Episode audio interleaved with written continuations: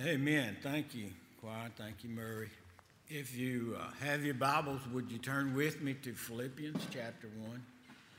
Working through this uh, letter that Paul wrote from a prison cell, and it was one of four that he wrote Philippians and Ephesians and Philemon and Colossians. And he wrote um, to a church that was probably his favorite church and they had supported him. It's been 10 years since he's seen them, but he is writing to thank them for sending him money and being gracious to him, and also sending somebody to help him in prison. And so we want to kind of work our way through Philippians and bring it down to what he shared with them and what he can share with us today. Um, if you, they know hardly anybody in the congregation could read, a uh, few people could read. So often they would send letters to the church and they'd bring the church together a congregation.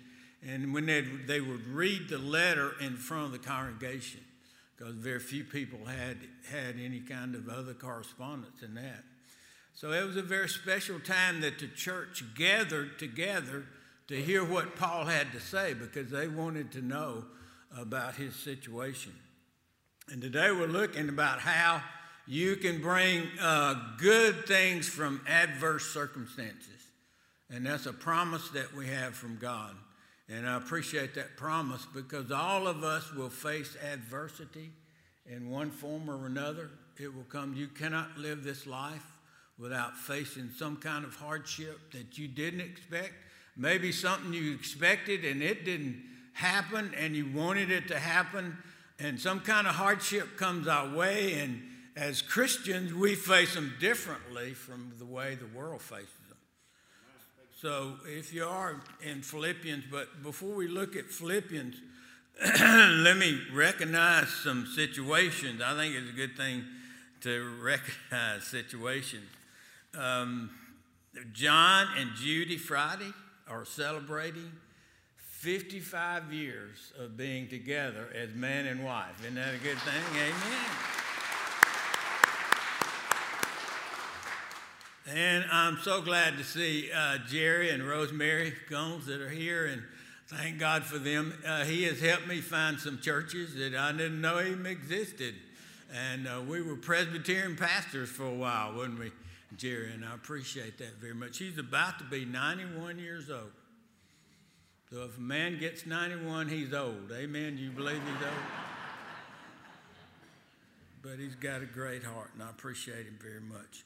Also, we pray for John Moore and Debbie Moore and their daughter Ashley and the situation that they're facing, and also um, Gloria and Paul Hull. We remember them in our prayers. Now, if you would, would you stand as I read for us from uh, Philippians chapter 1? And we begin at verse 12. But I would you to understand, brethren, and it also includes sisters. I understand, uh, I want you to understand, brothers and sisters, that the things which have happened unto me have fallen out rather for the advancement of the gospel, so that my chains in Christ are manifest in all the palace and in all other places. And many of the brethren in the Lord, becoming confident by my chains, are much more bold to speak the word without fear. Some indeed preach Christ, even of envy and strife, and we still have those in the church today, and some also of goodwill. The one preached Christ out of contention, not sincerely opposing to add, uh, supposing to add affliction to my bonds but the other of love, knowing that I am set for the defense of the gospel. So, what am I to do then, says Paul? Notwithstanding every way, whether in pretense or in truth, Christ is preached. And in this I do rejoice, and I will rejoice. May God bless the reading of his word, and you may be seated. Now, I read about a man who uh, was a bus driver in New York, and uh, he was driving his bus, but he couldn't read or write. And so they put out a policy that you must read and write for all city employees. And so the man was fired. When he was fired, he opened up a bakery and he did well in the bakery. In fact, he opened up another bakery and he opened up another bakery. And he took all his money to the bank. And when he took all his money to the bank, the banker, he asked the banker to fill out his deposit slip. When he asked the banker to fill out his deposit slip, he said, uh, Think about this. Think about where you could be if you could read or write. And he said, I'd still be driving a bus. Amen. So he had turned his adversity into something that was positive. And there are a lot of good stories about people who have done that and done that through the ages. But for the Christian, there's a different kind of thing when we face adversity. When we face adversity, is God teaching us things that He wants us to learn that you cannot learn otherwise. And also, when we face adversity, when you share the gospel, sooner or later, it's going to run into opposition in one form or another. But out of that sharing of adversity sometimes gets the greatest witness that you and I have ever given. And I've seen people go through some hard times that seem so difficult, and you wonder where in the world God is in this moment. And yet they have felt closer to God than they've ever felt in their life. And there's a witness that comes out of that adversity that we would not have anywhere else. And Christ shines through some hard times. And I've seen people shine Christ in the middle of things that you thought were just so difficult. So Paul wants them to know about what's happening to him. In the first couple of chapters, uh, first verses here in the first chapter, he tells them that one thing that you're in my mind, and I have good memories of you.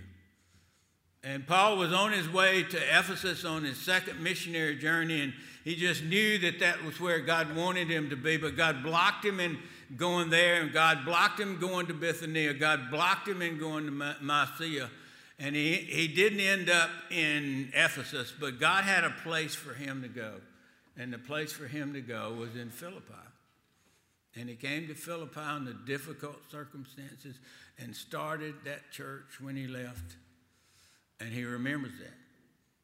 And he said, I'm glad I remember that. I'm glad I listened to what you had for me to do rather than what I wanted to do.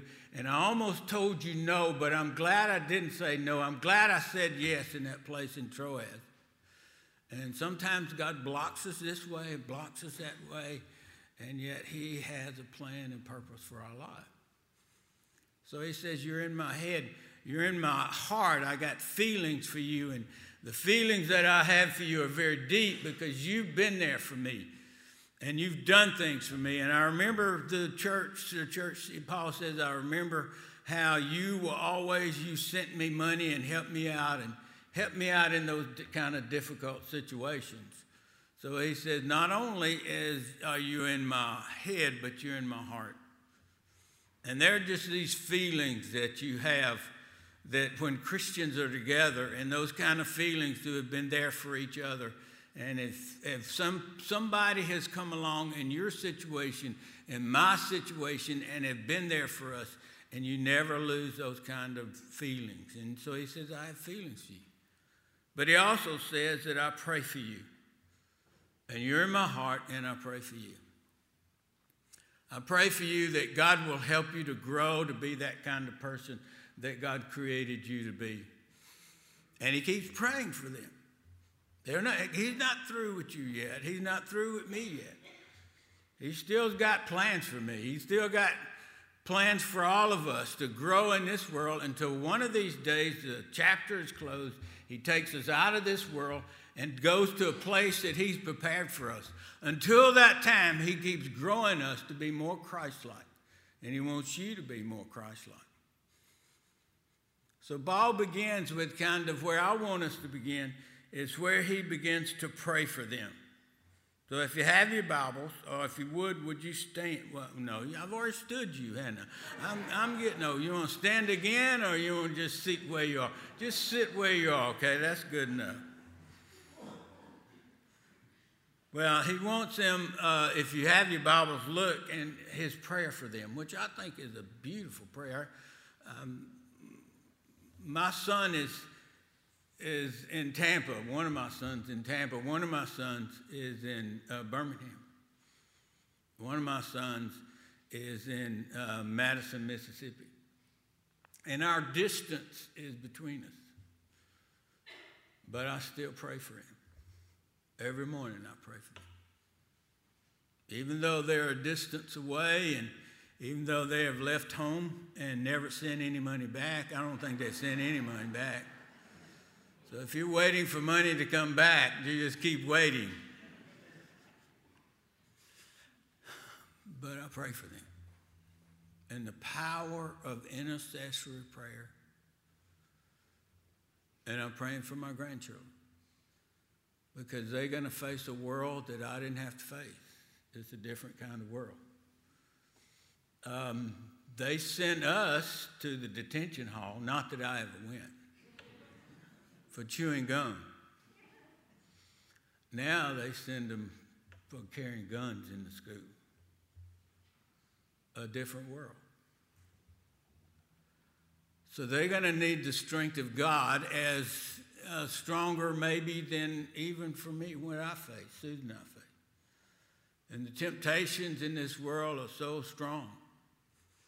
And I pray for them. And Paul prays for these at a distance from him, and uh, they're very special to him. That's why he prays for him. And look at verse 9 if you have your Bible. And this I pray that your love will grow stronger and stronger and stronger and stronger. The word there is agape. It's, it's God's love.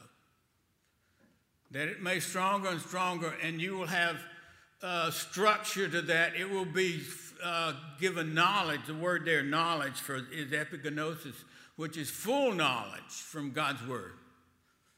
And out of that will come some insights in life that you would miss otherwise, and they would pass you by. And so he prays that their love will grow stronger for God. He also prays for them in verse 10 that they may approve the things that are the right kind of things to approve. And not everything matters. Some things more, matter more than others. And if I spend my life in things that don't matter, then I will miss the things that matter. And so he approves. He wants you to approve the right kind of things.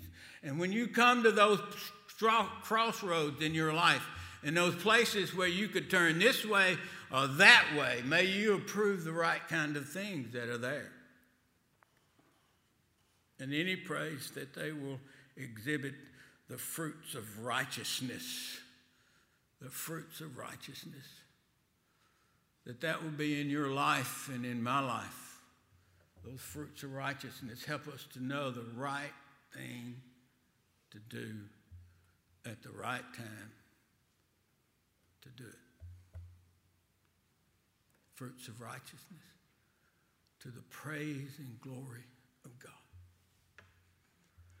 Now, one of my uh, favorite places is Orrville, Alabama. Any of you ever been to Orrville? If you would, if you raise your hand. Any of you ever been to Five Points? And that's, yeah. I think Five Points is kind of special to me. First dove shoot I went, to, went on was in Five Points, and Mr. Carl Henderson invited us to come and shoot doves on his, in his cornfield. And Mr. Henderson's one of the finest Christians I ever met. I think his grandson, his great grandson, is probably playing for Baltimore. But um, Carl Henderson, he lost his land, but he never lost his salvation. But also there, Dr. Moore. Any of you remember Dr. Dr. Moore was the country doctor in Orrville, Alabama. And Dr. Moore took me turkey hunting. The first turkey I ever killed, he says, you come right there and you just shoot him and Wow, I thought this was great. He'd go out and hoot like an owl, and I would set up, and then we would shoot our turkey. But if you remember, there are a bunch of stores in Orrville, and one of those stores, uh, there's a story. Now, I don't know whether it's real or imaginary or fictitious, but it sounds good to me. So anyway, they there was this guy from the north that had bought some land and uh, bought a plantation and was going to raise uh, cotton. So he came to this certain merchant, in, and I won't tell you his name, but he came to this certain merchant there in Orrville, Alabama. And he said, What do I need? And he said, You need some mules. That's what you need. You need a lot of mules, and you need to plow all that land out there. And so he said, Okay, can you buy me some mules? He said, Yeah, I have a truckload of mules out there. And what he said were, um, uh, what he's trying to sell him is watermelons, but he sold them as mule legs. These are mule legs, and you will grow with those mule legs uh, out there. And so he says, that right? So yeah, and listen, I'll give you half price on those mule legs out there, that truck full of watermelons. So uh, when he made the sale, he made the sale. When he made the sale, uh, he, he gave it this scripture headline He was a stranger, and I took him in. now, that's not fruits of righteousness, amen? But what would be the fruits of righteousness? The fruits of righteousness would be for him to go to that man and say, I'm sorry. I did the wrong thing. Would you forgive me? Here's your check. Please forgive me. I treated you wrong. That's fruits of righteousness. But it's so hard for us to move from knowing that we were wrong to going somebody and asking them for forgiveness when you have done wrong. We just let things go by.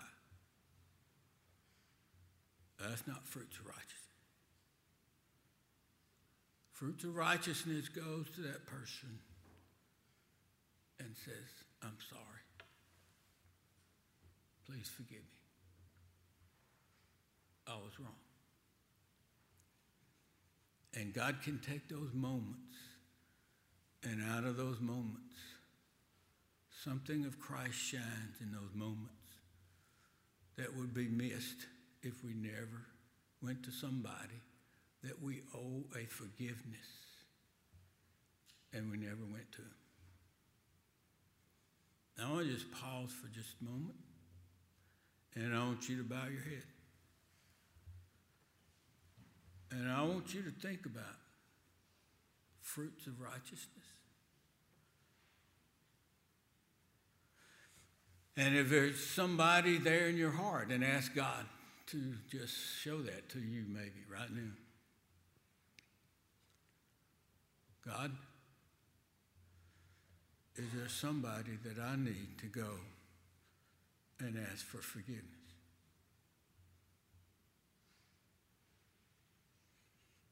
And if He put somebody on your heart, would you also pray, God, give me the strength to do that?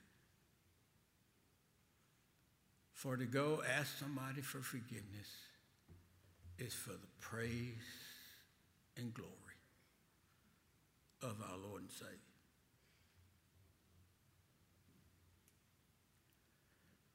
In Jesus' name I pray. Amen. Now, I'm not through my sermon yet, so keep hanging in there with me.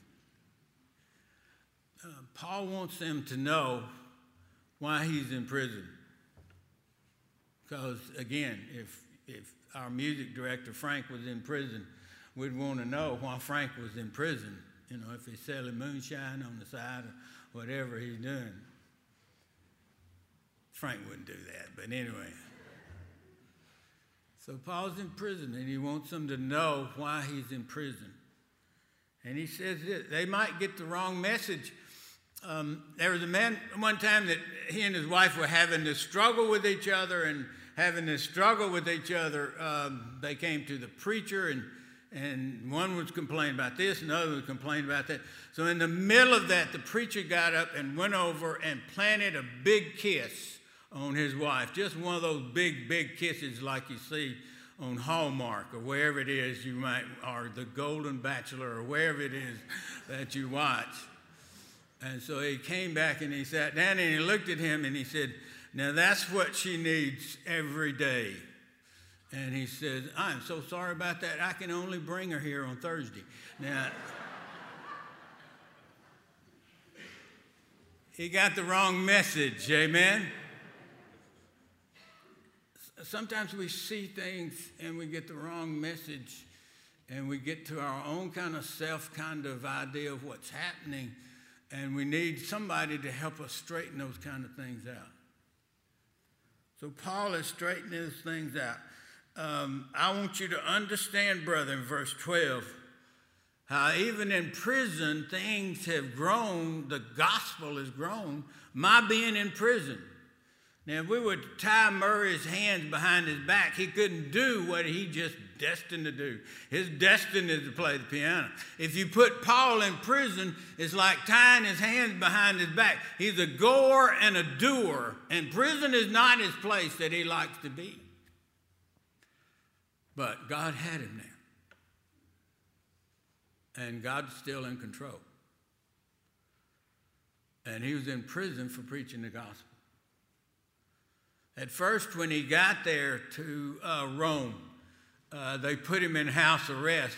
But Nero is the emperor. Nero was a man who was crazy at the core.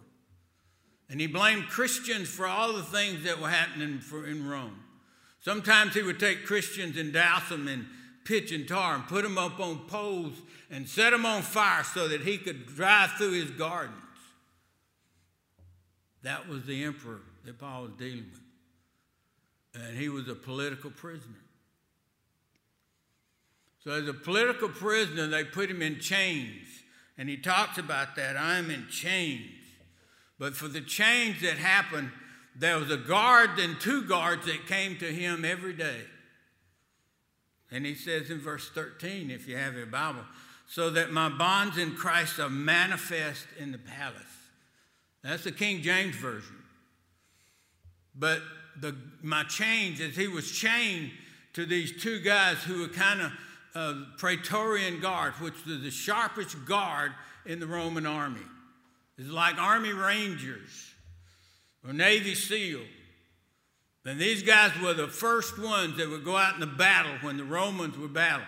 And when missionaries came to England, they, the people there knew Christ and knew were Christians.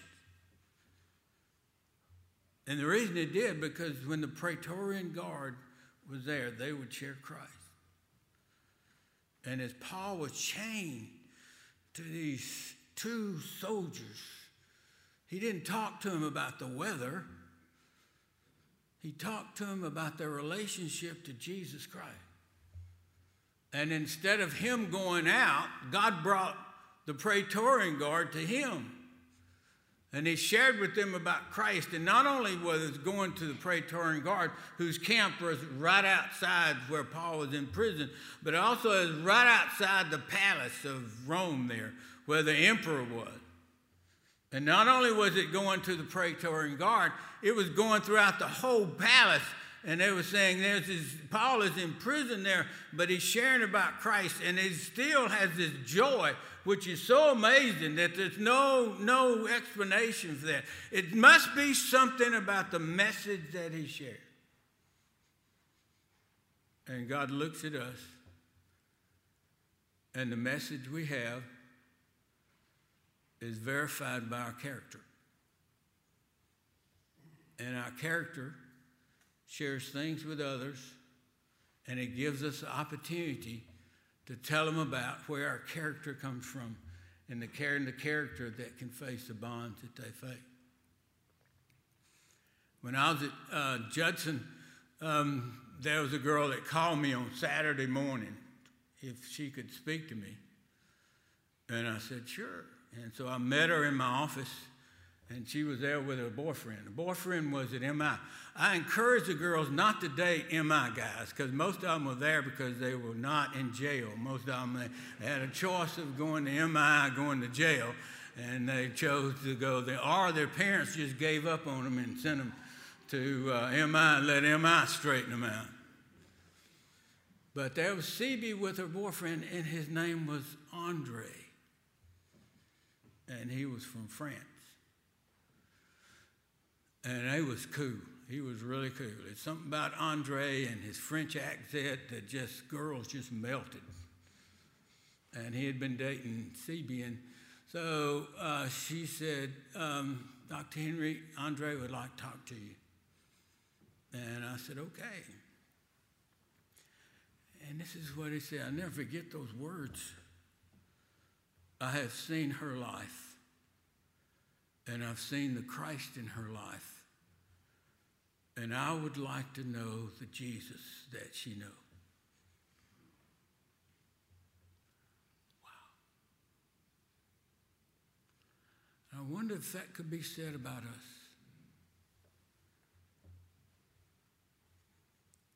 Somebody would like to know through our lives the Jesus that we know and how we exhibit that in our character and what we say says so much because our character backs up what we can say about the words that Jesus is all the world to me. And Paul said that some are preaching Christ out of contention, not sincerely supposing to add affliction to my bond. Some people with bad motives and bad things are preaching the word. You can say, we can think about Tammy and Jimmy Bakker, Tammy Faye and Jimmy. Eh, do you know who I'm talking about? Tammy and Jimmy Faye. Or isn't that Jimmy Faye and that Tammy? Tammy Faye and Jimmy. Well, Jimmy Faye and Tammy Faye, whoever they are. And they had the PTL program, and it was all a kind of sham and pretense and all that. But even out of that, some people were won to the Lord out of even that pretense. So the message is stronger than the messenger. And their lives would change, even with the wrong kind of motive. And so there were some that were just preaching to Paul of envy and strife, and they wanted to hurt Paul. That's what they did because they were saying, if he's in prison, then he must not be of the Lord's favor. And so they would listen to us. We have this message to share. Even out of that message, something happened in their life. Now, there's some people that just hit you the wrong way. And sometimes they're in church. And they hit us the wrong way. And they do things out of envy and strife.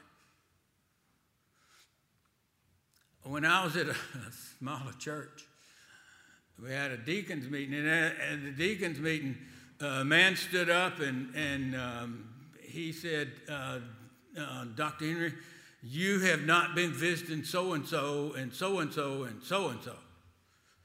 And I had been to each one of those. And he talked to me before the, the meeting, and he could have said, you know, uh, let's get this straight between us.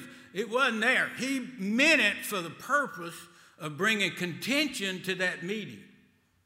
That's what he meant it for. I mean, he sold repossessed uh, tombstones, so you know he lived a different kind of life. How do you repossess somebody's tombstone? But he did. and then send them down and put somebody else's name on them.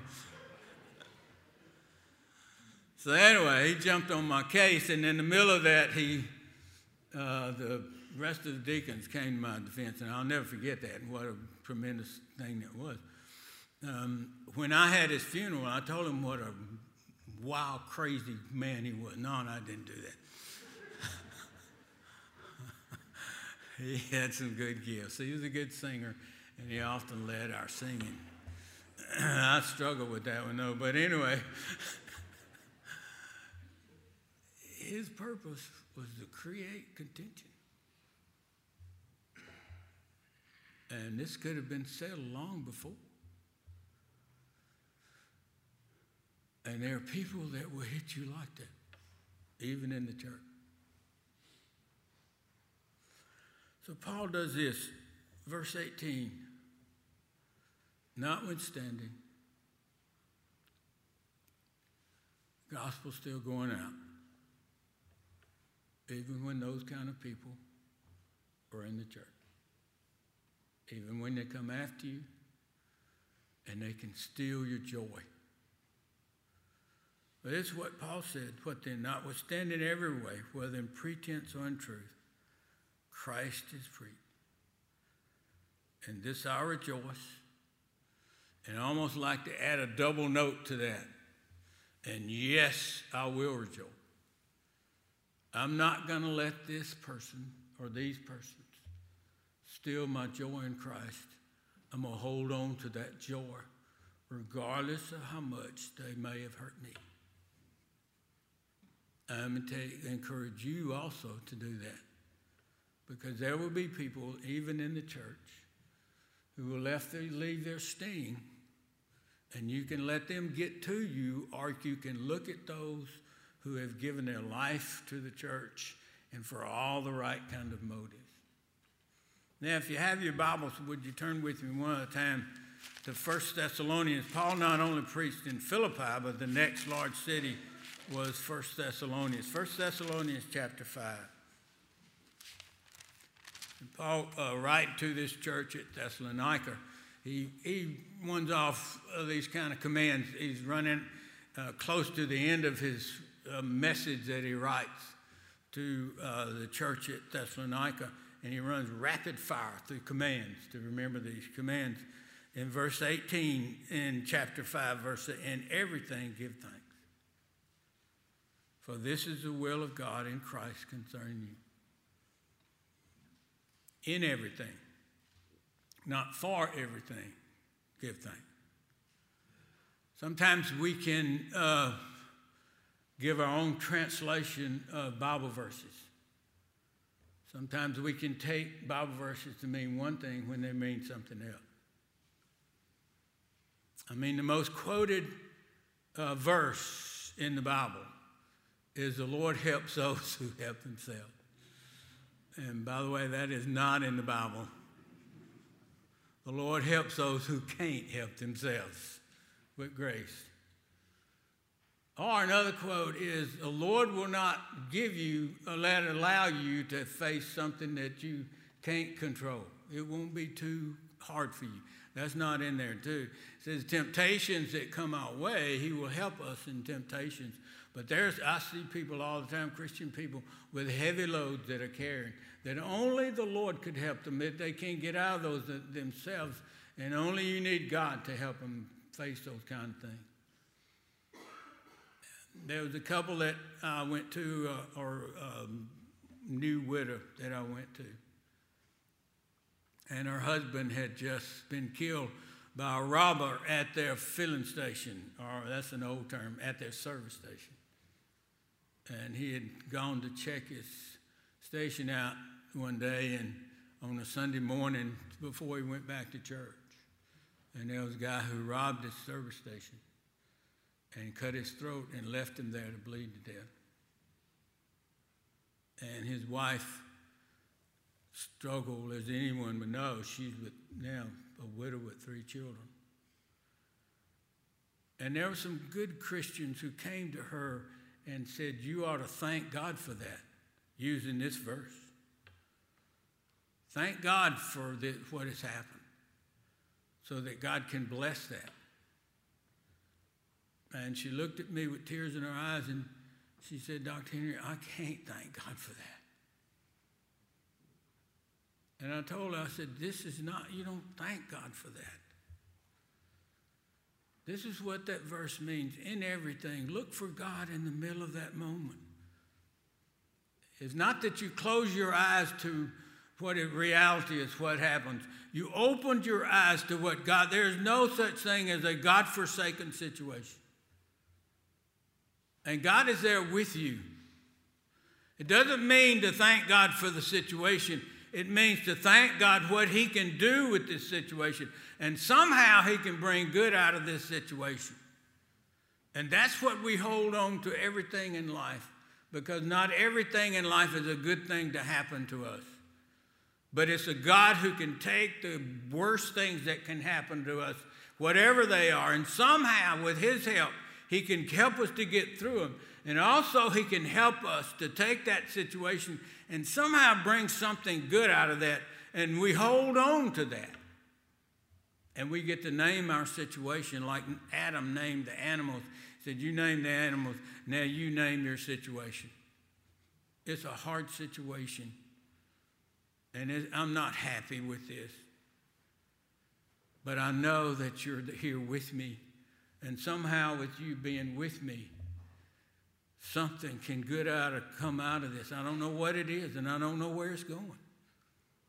But I know that God is in the middle of this situation with me, and He can help me to face the hurt and the, the pain that I face, and the down deep in those valleys, that somehow there's a presence with me that is amazing. Now, I want you to turn with me, if, if you have your hymnal, so turn with me to hymn number 28.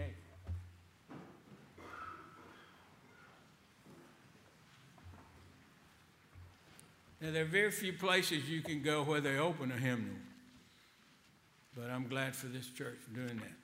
Hymn number 28, it's um,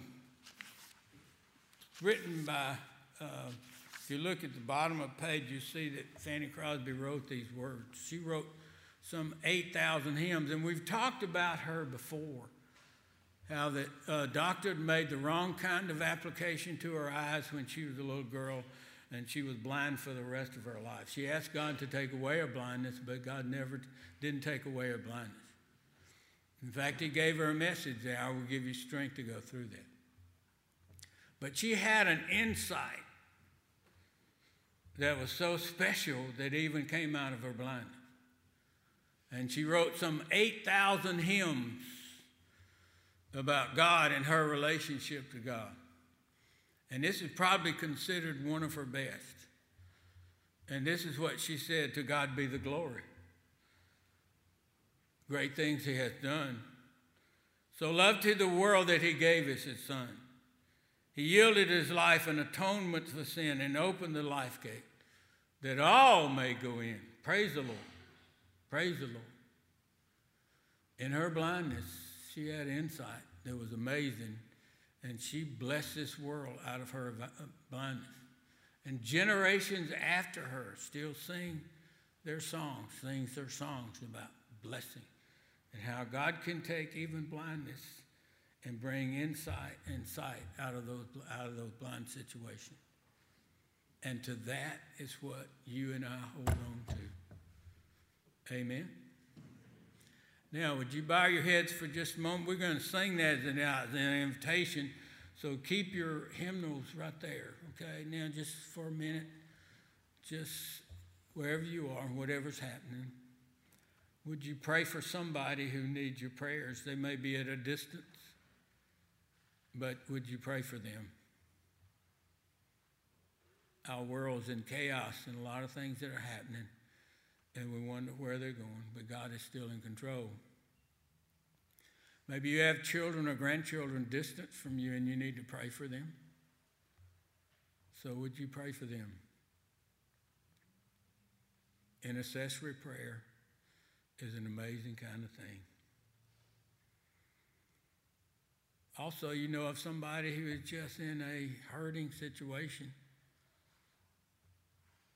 And if they're going to make it out, it needs God's help.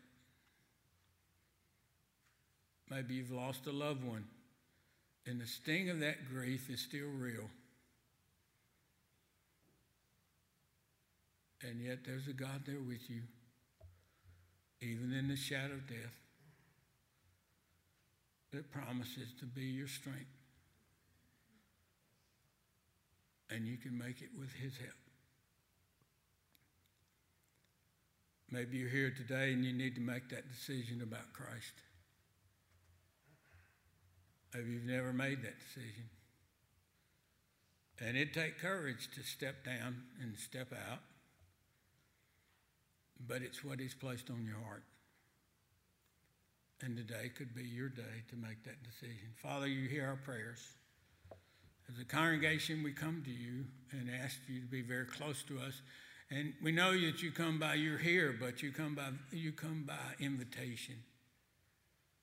That invitation not only is outside of our heart, but down in the deep core of our being in our heart situation.